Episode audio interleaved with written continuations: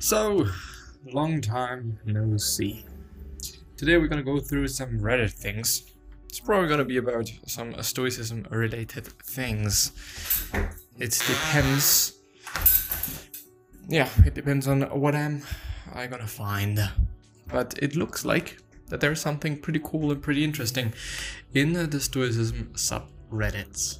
Just read Seneca's on the shortness of life and it changed my life. What should I read next? Pretty interesting. Pretty, pretty interesting, just also because I think that I did not read Seneca's On the Shortness of Life yet. So maybe I just should. On the Shortness of Life PDF. Maybe I'm. No, let's actually uh, just read it, I guess. But is there a way to, to, to read it legally? Like, I don't necessarily want to. Full text of Seneca the Shortness of Life by the archive.org. Sounds good. Sounds just as what I want. The interesting thing is, it is just the text indeed. You know, it's it's it's not formatted in any kind of way, but it's just the text. Kind of feels plain because it kind of is. Anyway, um, let's see. Even though I do have a slight feeling that I went through it already at some point, but I don't remember. So let's. Oh, Basilius Annaeus, I think Seneca, translated by Gareth D. Williams. I dot I, whatever this means, I don't know. Most of mankind, Paulinus, complains about nature's meanness, because our allotted span of life is so short and because this stretch of time that is given to us runs its, runs its course so quickly, so rapidly, so much so that with every few exceptions, life leaves the rest of us in the lurch just when we are re oh when, when we are getting ready to live. And it is not just the masses and the unthinking crowd that complain at what the uh, perceive as this universal evil the same feeling draws complaints even from men of distinction, hence that famous dictum of the greatest of physicians life is short, art long. Hence also Aristoteles' grievance to most unbecoming uh, philosopher when he called nature to account for bestowing so much time on animals that they can live for five or ten human lifespans while so much short a limit is set for humans, even though they are born to do so many great things. In theory, I would say, and this is a big problem that I'm having, like sometimes I feel that I do not see the amazing things I could do. Yeah. The third, I think it, it I don't know if it is the third point or the third paragraph or the third, you know, chapter kinda. I don't know because there we have three and four, and then all of a sudden we have 2.1. Like, what the fuck is he doing? Two, three, maybe. Oh, I think it is point three, so 1.3. And then we have 1.4, and then we have 2.1 and 2.2, and, and so on and so forth. Anyway, 3 or 1.3. It is not that we have a short time to live, but that we waste much of it. Life is long enough and it has been given to us in generous measure for accomplishing the greatest things if the whole of it is well invested. But when life is squandered through soft and careless living and when it is spent on no worthwhile pursuit, death finally presses and we realize that's the life which we didn't notice passing has passed away. The fourth.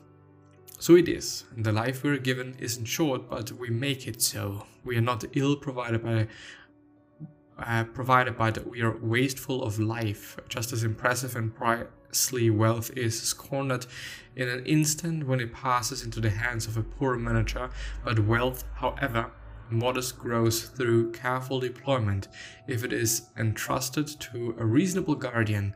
Just so, our lifetime offers ample scope to the person who maps it out well.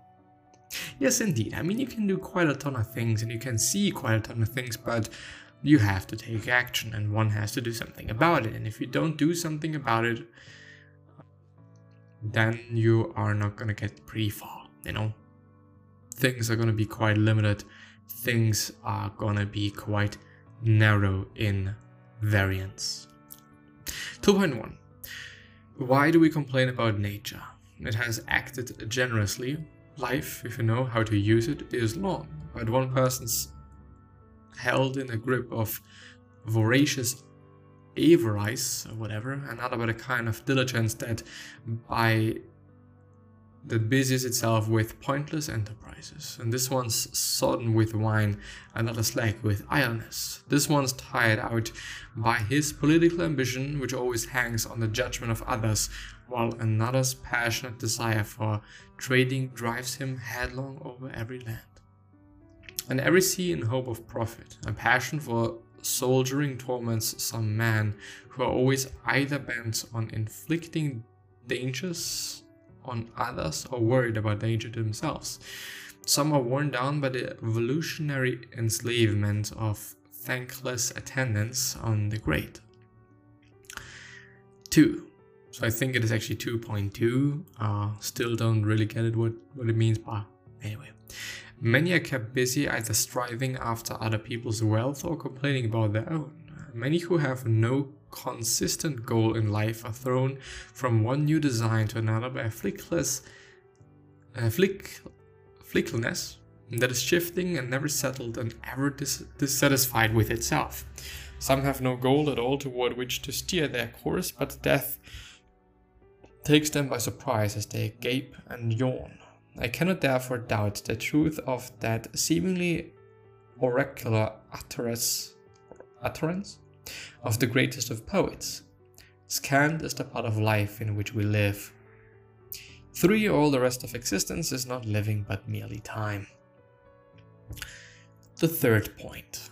Vices assail and surround us on all sides, and they don't allow us to rise against and lift our eyes to the clear discernment of truth but they press down on them, keeping them lowered and fixed on mere desire.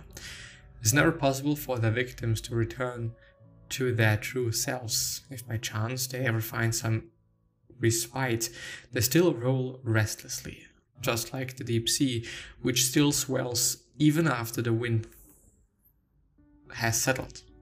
They never find full relaxation from their desires. You think I'm talking only of those whose faults are admitted.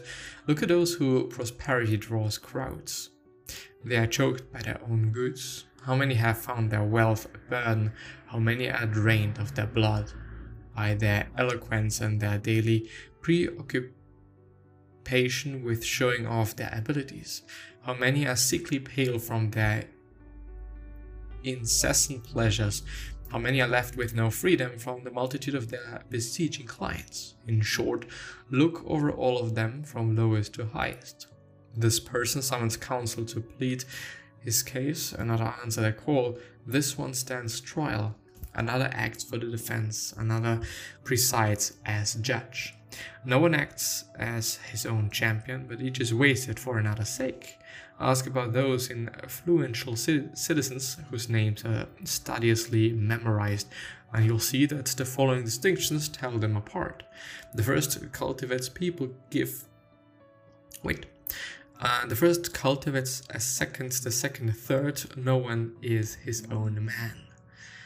Again, certain people give vent to the most irrational outburst of anger. They complain about the haughtiness, I guess, of their superiors because the latter were too busy to receive them when they wanted an audience. Dare anyone complain about others' arrogance when he himself never has time to spare for himself? Yet the great man has occasionally, albeit with a disdainful expression, con- condescended to look on you, whoever you are. He has deigned to listen to your words. He has allowed you to walk at his side. But you never thought fit to look on our to look on yourself or to listen to yourself. And so you have no reason to expect a return from anyone for those attentions of yours, since you offer them not because you wanted another's company, but because you were incapable of communing with yourself. 3.1 And then all of a sudden we start again with 2. Why the fuck? Though all the brilliant minds that have shone over the ages agree on this one point, they could never adequately express their astonishment at this dark fork in the human mind. No one lets anyone seize his estates, and if a trivial dispute arises about boundary lines, there is a rush to stones and arms, but people let and let others uh, trespass on their existence, or rather, they go so far as to invite in those will take possession of their lives. You'll find no one willing to distribute his money, eh, but to how many people each of us shares out his life. Men are thrifty in guarding their private property, but as soon as it comes to wasting time, they are most extravagant with the one commodity for which it's respectable to be greedy. And with that being said, I'm gonna end the episode. I'll see you soon. Bye bye.